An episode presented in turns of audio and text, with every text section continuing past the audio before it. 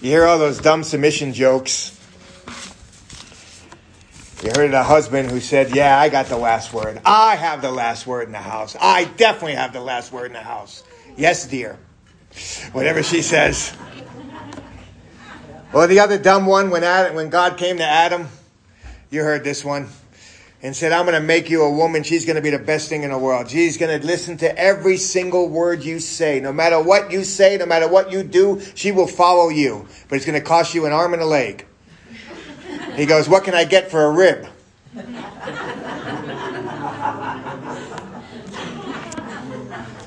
Should I go on? Probably not. We'd be in big trouble here. You ever go to Argentina, and if you don't get to go in this life, you will in the next because it's, it's the promised land. And if you ever get to go there and be a part of, of Argentina and the exciting thing there, you have to go to Don Silvano. It's a, it's a ranch that teaches you all about Argentina. And we like to bring Americans there when they come down to visit us. I mean, what other place can you go to? You go into the place and they start you off with an empanada, with food. You ain't scaring me. Yeah, this is fun stuff. And, and they go in there and they feed you this stuff and you start eating this empanadas, these Argentine beautiful empanadas. And then after that, they teach you about the mate, the drink that they drink there. It really looks like they're smoking marijuana, but it's not. It's, they're, they're drinking this stuff, mate. It's good stuff. If you put like a pound of sugar in it, I love it. And then, um, and then after you drink the mate, they teach you about the gauchos and the horseback riding and uh, they have a little thing where they go with this pencil or something really small in their hand and they catch this ring just like a ring that they ask you to get the ring and they put it in there and then you have to kiss the horse you know it's kind of a fun then you ride horses that's that's not fun but anyway um, that's the part I don't like. And lunch comes. You know, I mean, you're eating all day. I mean, you're eating like crazy, you know, and then, and then you get the lunch. And I love lunch because lunch they have the Argentine barbecue and not hot hamburgers and hot dogs like we do here in the States. They have the real meat. They pull it all out. And I mean, they got everything going there and the bread and the drinks and all this. And they break you down into nationalities. And they have the North Americans sit here, Chinese people sit here, wherever country they're from that happen to be visiting, they separate them by tables. Well, one time we were there, we were sitting next to a Chinese, family. the Chinese family was fascinated, not by Argentines, but by us. They couldn't believe these Americans that were next to them. What are you shocked about? I mean, I fascinated. I mean, they were fascinated by our family. They were taking pictures of our family. Look, look, Americans, and they were taking pictures of us and pictures of and Johnny.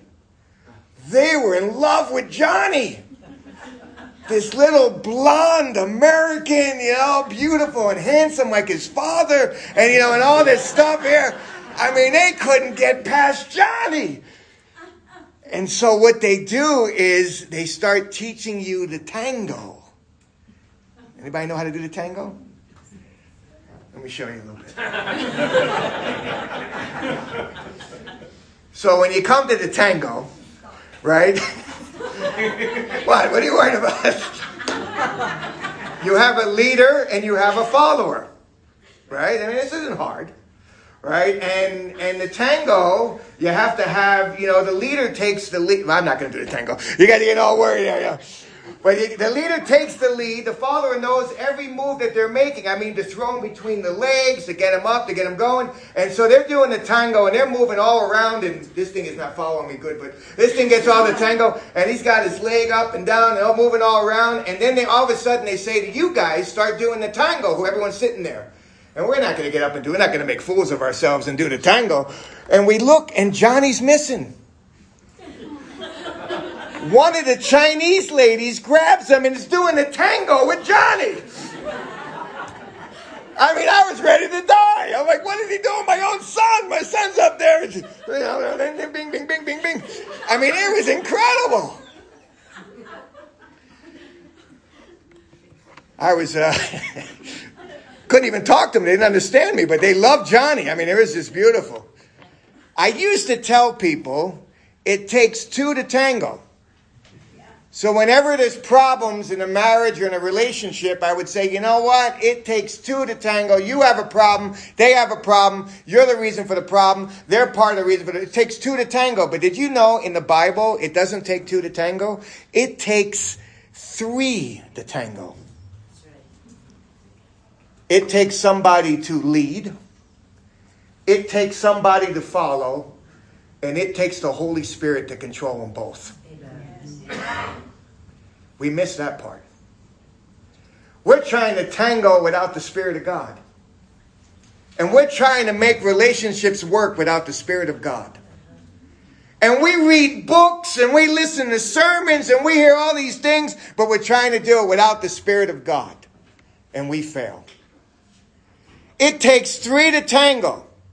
In fact, as we think of this, this passage here, and we talked last week, when somebody is spirit controlled and spirit filled, they're going to sing, they're going to say thanks, and they're going to submit. But that's a personal thing. But really, if you want to measure somebody who is spirit controlled, they're going to have their relationships in order. When the Spirit of God controls somebody, it's going to affect their relationships with others. You say, what kind of relationships? Well, for the next few weeks, we're going to talk about it. He's going to talk about a spirit-filled life. It's going to impact relationships between husbands and wives. It's going to impact relationships between parents and children. It takes three to tango there, too. Read all the parent books you want. Without the Spirit of God controlling the parent, we're in trouble. And without the Spirit of God controlling the child, we're in trouble. We need both. We need parents and children, and we're going to talk about employers and employees. How do we do it in work? You know, some people say, my boss is this, my boss does that, my boss doesn't listen, my boss. We need the Spirit of God inside of us to submit to our bosses. And bosses need the Spirit of God inside of them to submit to their employees and to treat them the way God wants them to treat. So we're going to see this all as this folds out here. But a Spirit filled life will affect our relationships. It's not about 50-50. It's not about 100-100. It's about Spirit controlling our lives and changing our relationships. And so he picks on the wives first. Isn't that great? I mean, that's like wonderful. I love how Paul writes. He goes right after the wife. Amen. I mean, we could just relax here today. We have to think about nothing, huh? Not one amen here. Huh? I'm getting in trouble here. It's getting hot. It got really hot. A lot of looks here. Going to get in big trouble here.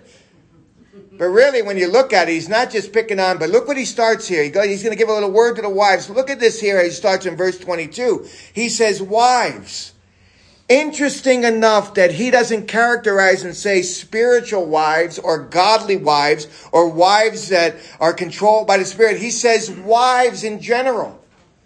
And he uses the word husbands in general. So here's what he's saying. It's not about whether they're qualified or they have a great character or if they got their act together, whether or not we need to obey this. Here's what's interesting about this. There are some husbands that are easy to follow. Not one amen. And there are other ones that are not so easy to follow. There are other ones that are all over the map. And they want to do this, and they want to do that, and they want to do this, and the wife's like, oh, I got to follow that. And there are other ones who got their act together. They think things through. They pray about things. They do all that. I wish I knew them, but you know, they got all their act together. And the wife's like, oh, I can follow that. That's easy. He doesn't say follow the easy ones. He doesn't say follow the spiritual ones. He puts them all in a category. Wives, all wives, follow all who? Husbands. Wow. Think about that for a moment as we get into this. He says, be subject. Interesting enough, in verse 22, the verb is not there. He's following verse 21 when he talks about mutual submission to one another. We need to mutually submit to one another. Submission is about surrendering our will to the will of another and following that person or putting ourselves under their authority. It's mutual in verse 21. And now, but in the marriage relationship, he's going to say there's a leader and there's a follower. The wife is the follower. The husband, as we're going to see here in a moment, is a leader. Now, he's not talking about one is more spiritual than the other because we know in many of our cases, in many, and probably most, if not all, the wife is more spiritual than the husband. Amen. In many of the cases, or if not all, they're more intelligent than us. Don't ask me what she got on her ACT and what I got on my ACT. All right? We don't want to go down that. So it's not talking about somebody who's more intelligent or somebody who's more spiritual. He's the leader. No, these are God given roles. And he's saying, follow the leader. Now, this is interesting. The word there, when we talk about submission, let me tell you a little bit about it. It is voluntary. This is not something forced. The husband should never play the submission card. The moment the husband has to say, hey, hey, by the way, I'm the leader. Did you hear Pastor last week? Submit. He's in big trouble. In fact, I was talking to one pastor. He says, you know what? In all my marriage, he said, I've only played the submission card once in my life. I said, you know how many times I've played it? Zero. When moment you got to play the submission cards, you've missed what submission's about. We don't force this. This is an act of the will, but yet in some cultures, some cultures, this is forced. In some cultures, this is beat upon and they, they make you do it. That's not what the Bible talks about. So don't think that submission is something that we have to enforce on somebody. This is an act of the will, act of the heart, the voluntary follow the leader. Notice the next thing. It's selective. It has limits. I can never say to Katie, come on, we're going to go rob a bank. Let's go. Come on, Katie, we're going to go beat our neighbors up. Let's go. Come on, Katie, we're going to go sin. Nope. I can never lead her into sin. It's selective. And you know what else is selective? It says in the very text, wives, what? Be subject to your, whose husbands? Own husbands. Be careful with this one because you can't go to work. You have a woman boss and say, I'm the leader, I'm the man. Submit to me. No, wives to your own husband. Own husband. And then it says this it's godly. As to the Lord, we do this. Why, why, why do we submit? Why do we, why do we want to follow the leadership? It's not because he's a great leader. It's not because he's a great spiritual man. It's not because he makes all the right decisions, because I'm here to tell you, he won't. It's because we'll have testimony time later if you want to get up and.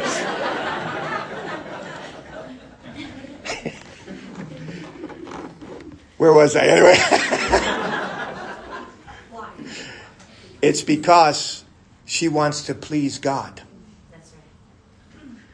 And no matter how unspiritual and dumb a decision he may make, you want to please the Lord as to the Lord. And so it's godly. But I haven't convinced you, have I? Someone's saying, ah, I don't, this submission thing, I don't like this stuff. I, I need to know why I need to do it. I, I, I want a why. You know, I mean, you tell me, yeah, I do it so I please God. Yeah, so what? You know, it's voluntary. I got to do it. So what? But you don't know the guy I'm married to. You don't understand my situation. You don't know what's going on. You don't know the decisions that he has made. I mean, come on. You don't know the attitude that he has now. You don't know how he talks to me. You don't know how he treats me. Give me a reason why I should ever obey any of this. Well, he's going to tell you right here in the text. I don't even have to make it up. It's right here. He's going to bring it, and it's beautiful. The reason why this is. And it, it, it, it amazes you as you read through this. He's going to say why you should do this. Here it is. He says it right here, right here in the passage. The first thing for what? The husband is the what? The head of the wife. You say, wait a minute, what does that mean? You know, and there's all different things about headship and what, what that means. You know, does it mean that he's the authority and he's the dominating one and he's, he's the one that makes all decisions? No, that's not what it's saying. If you study the word head out in the Bible and headship out, it is interesting what you're going to learn. First thing you're going to learn about biblical headship is leaders' heads go first. Which means godly leadership is servant leadership. Men are role models in the home. They can't expect anything of the wife without them doing it first. They are to lead. Read your Bible. I better be reading my Bible. Love the kids. I better be loving the kids. It is servant leadership. It is going before them and showing them the way. Heads go first. That's a little scary, isn't it? I remember one time we were in a, a house together and uh, we heard this noise, like somebody breaking in. And Katie go, there's a noise up there. I said, okay, well, go find out what it is. I'll wait for you right here. Heads go what? First. You want to be the head of the home? Get ready to lead the home. It's godly headship, it's servant leadership. Look how Jesus led us. It says here in Mark 10, 44 to 45, it says, whoever wishes to be first among you, to be what? The slave of all. For even the Son of Man did not come to be served, but to serve and to give his life a ransom for many. So if in a minute we think, oh, I'm the head of the home, I'm the head of the home, I gotta, no, the head of the home means you're the role model. We're the ones that go first. We're the ones that show how it is done. That's, that's a lot. You want to be the head? And then the other one, look at this. Heads take responsibility. Husbands are responsible to provide, to protect, to love, and to lead. Now that is scary. Because here's, here's what I find out. The, to, to protect, we get that one pretty good. At least some of you guys do. You got 50 guns in the house. Anybody comes near, you shoot them down and blow them up. But mess with me, I'll protect my wife. You want look at my wife, I'll knock you. Know, look at my wife, look what I got right here. I'll blow your brain. And they get here protect. Then you ask them, can you open up a Bible and show them a Bible verse on how to live their life? Well, that I don't know. You got 80 guns. Understand the scriptures. We provide, we protect, we love, and we lead. And lead spiritually. And here's, here's where this is, this is, this is amazing. The spiritual and emotional well-being of the family falls on the head. That is tremendous. I remember asking my brother-in-law Josh when we were selling a house, what should we do? And his, his response, godly response, you got to do what's best for your family. Your family. Think of your family. Lead your family. I'm like, wow, I didn't want to hear that. Bye. You know, lead your family. Because that's what we are. The head, the emotional. So if they're emotionally out of whack, who does it fall on? Ah, they'll just get their act together. No, it falls on us to lead that. If they're spiritually out of whack, who does it fall on? It falls on us to lead that. Not just say they'll get it, get, get it. Look at this verse here in, in, in 1 Samuel 3.13. When Eli with his sons, he says, For I told him that I am about to judge his house forever for the iniquity of which he knew because his sons brought a curse on themselves. And look what Eli did. He did not rebuke them. He did not what? Lead them. He did not spiritually involve himself in their lives. It falls on the head of the home. Wow. And so, let me ask you a question. Who's the boss? guys are sitting there silent. Was, you know, that was one of my favorite shows growing up. I love, I mean, how can you not like Who's the Boss? And Italians in it, amen? And he looks a lot like me, Tony Danza.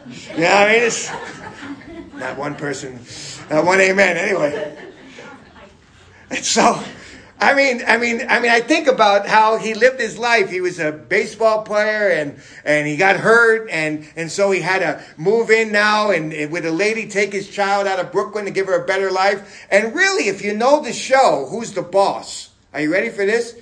It was all about role reversals. It was all about showing the world that a woman does not need a leader. It's all about showing the world that a man, instead of being a leader, can be a follower, and that's his God given role. In fact, did you know this about the show? They never got married. Do you know why they never got married, even though they fell in love with each other at the end? I mean, how can you not with Tony Danza? I mean, he's a, you know, we're fine. I mean, you know, they felt, you know why they never got married? Because they did not want to give the impression of what marriage is really about. And that's what the world tells you. You don't need a leader. Do it yourself. You can handle it without him. Look at all the bad decisions he makes. You're smarter than him. You're more spiritual than he is. Lead your home. Now, I admit there are times when the husband is deployed and there's things when the wife does have to become the leader for that moment. But here's what's hard. He comes back and all of a sudden she's got to go back in that other role of a follower and that is hard.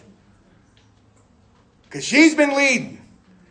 And now she's got to follow somebody who doesn't know as much as she does, quote unquote. So who is the boss? There's a clear role reversal. But yet God tells us right there, the man is the head of the home. And you say, how is he the head of the home? Watch this. Christ is the role model of this. The reason why a woman follows in a home because the husband is the head. But look at this. Christ is the supreme model of submission. As Christ who also is the head of the church. What does that mean? Well, he's the authority. Obviously, he's the authority. It means we submit to him. We follow Christ. But as the head of the home, uh, head of the church, look what it says here in verse 23. He being the savior of the body. I love that. Christ, who gave up his will, left glory, came down on this earth, took the form of a man, and if that isn't enough, a form of a servant who got beat and spit upon who went into the garden and he said these wonderful words Not my will, but yours. And he died on the cross for the church. He is the perfect provider. He is the perfect protector. He is the perfect lover. He is the perfect leader. And he is the one saying, He is the head. And as we submit to Him and show that we will follow Him, we give Him the authority that He deserves. You say, why should he? Well, Christ, the husband's the head, but so is Christ. And look what Christ did. He gave his life for the church. We're going to talk more about that in a moment. But what is true biblical leadership? It's giving our lives, it's sacrificing our desires and giving our lives for others. He's saying he's the savior of the body. You ever, you ever wonder when the leadership hits a sweet spot in the church? Like, how do we know it's God's will for a building or not? Ready for this?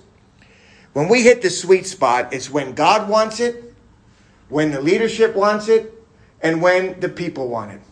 And not that we're in this kind of order, but when God wants it, leadership wants it, and the people want it. There are times when people want something, but God doesn't want it. Watch out. There are times when the leadership wants something, but God doesn't want it. Watch out. There are times when God and the leadership want it, but the people don't want it. Watch out. There's times when the people and God want it, but the leadership don't want it. Watch out. But when all three want it, we hit the sweet spot. And that's a wonderful place to be. And he is the savior of the body. He gave, he's the perfect model of submission, of giving up his will. But look at this last thing here. This is amazing. You say, why am I going to submit to somebody who makes decisions like this and does all these things? Look at this here. Because wives give a picture of the church to the world. Look at this here. I want to show you something. It says here in the next verse, in verse 24, but as the church is subject to Christ. He says, Wives, be submissive to your husbands. Why? As the church is subject to Christ, so also the wives to their husbands. In how many things? Only one person's amen in that one. And how many things? You don't get to pick and choose here. This is not what, oh, okay, I'll follow him in this, I'll let him do this, but up to here, that's it. Now I'm, I'm taking charge. No, in everything. Why? Because this is a picture to the world of how church really is.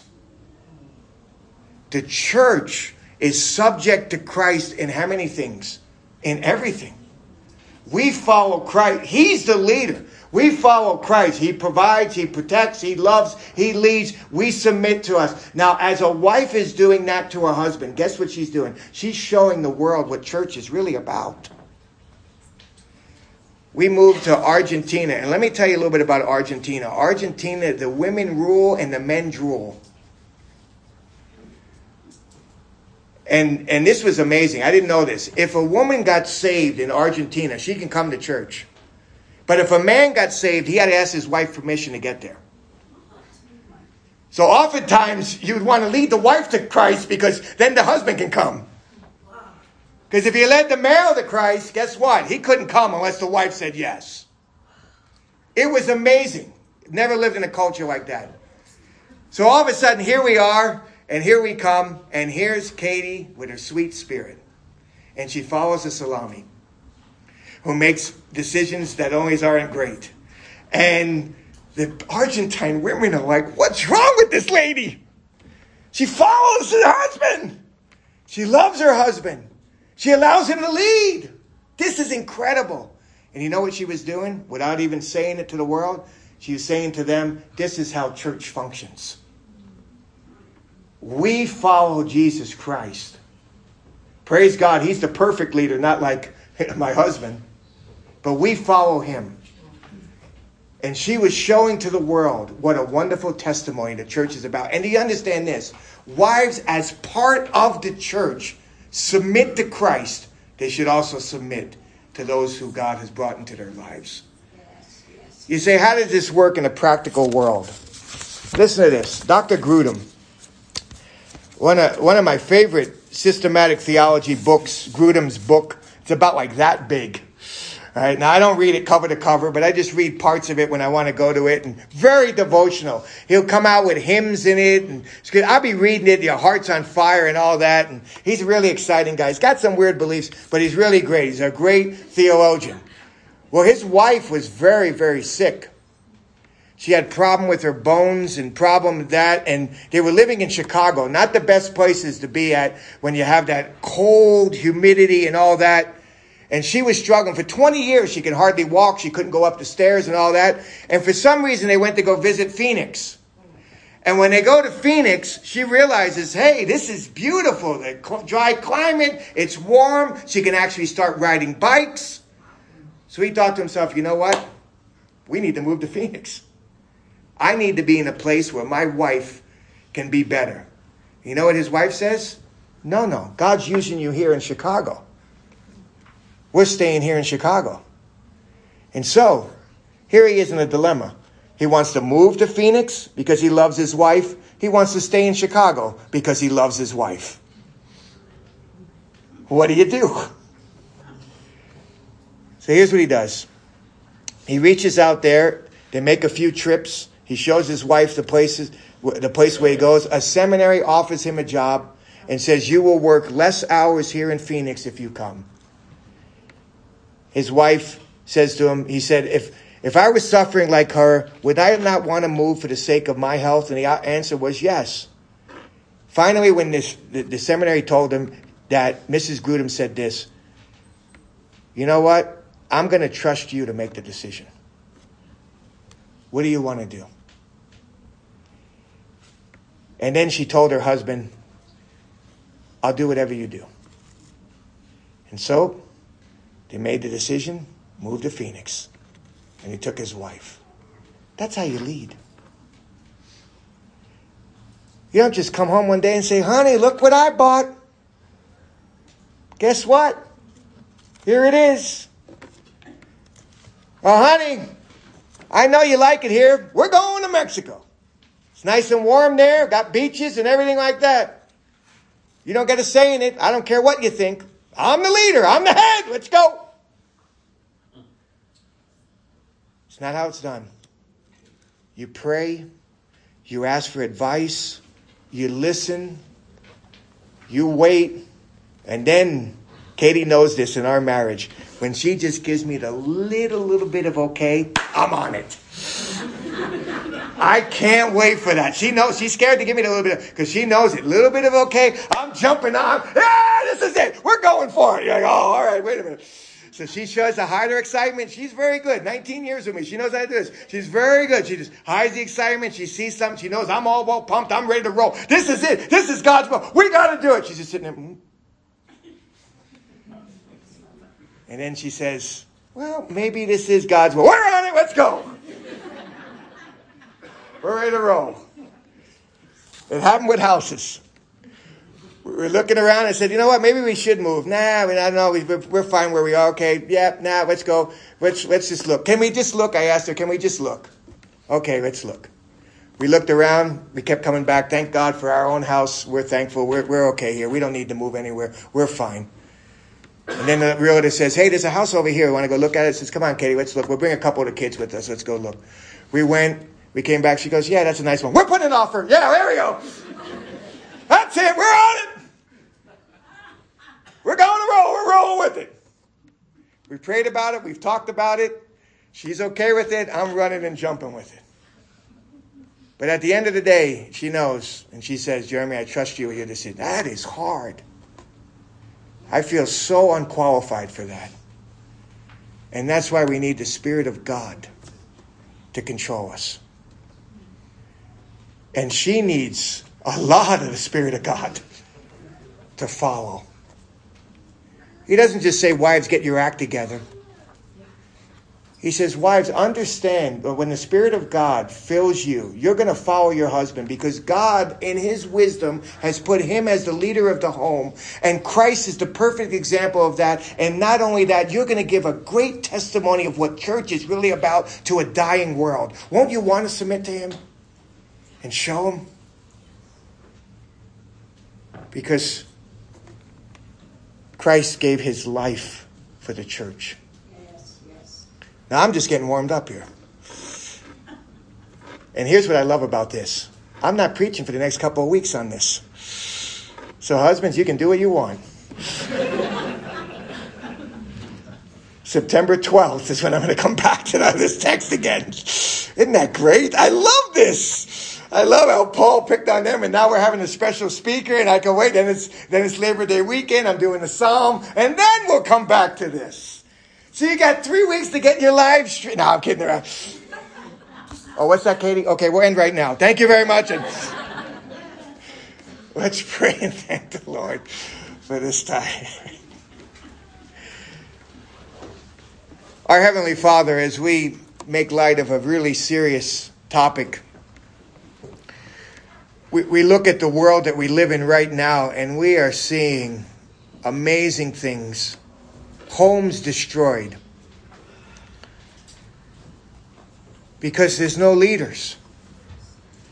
And when there are leaders, there's no followers. God, this, this text is not trying to put a guilt trip on anybody. It's telling us about what a true home looks like between a husband and a wife. And God, it's a great picture of the church.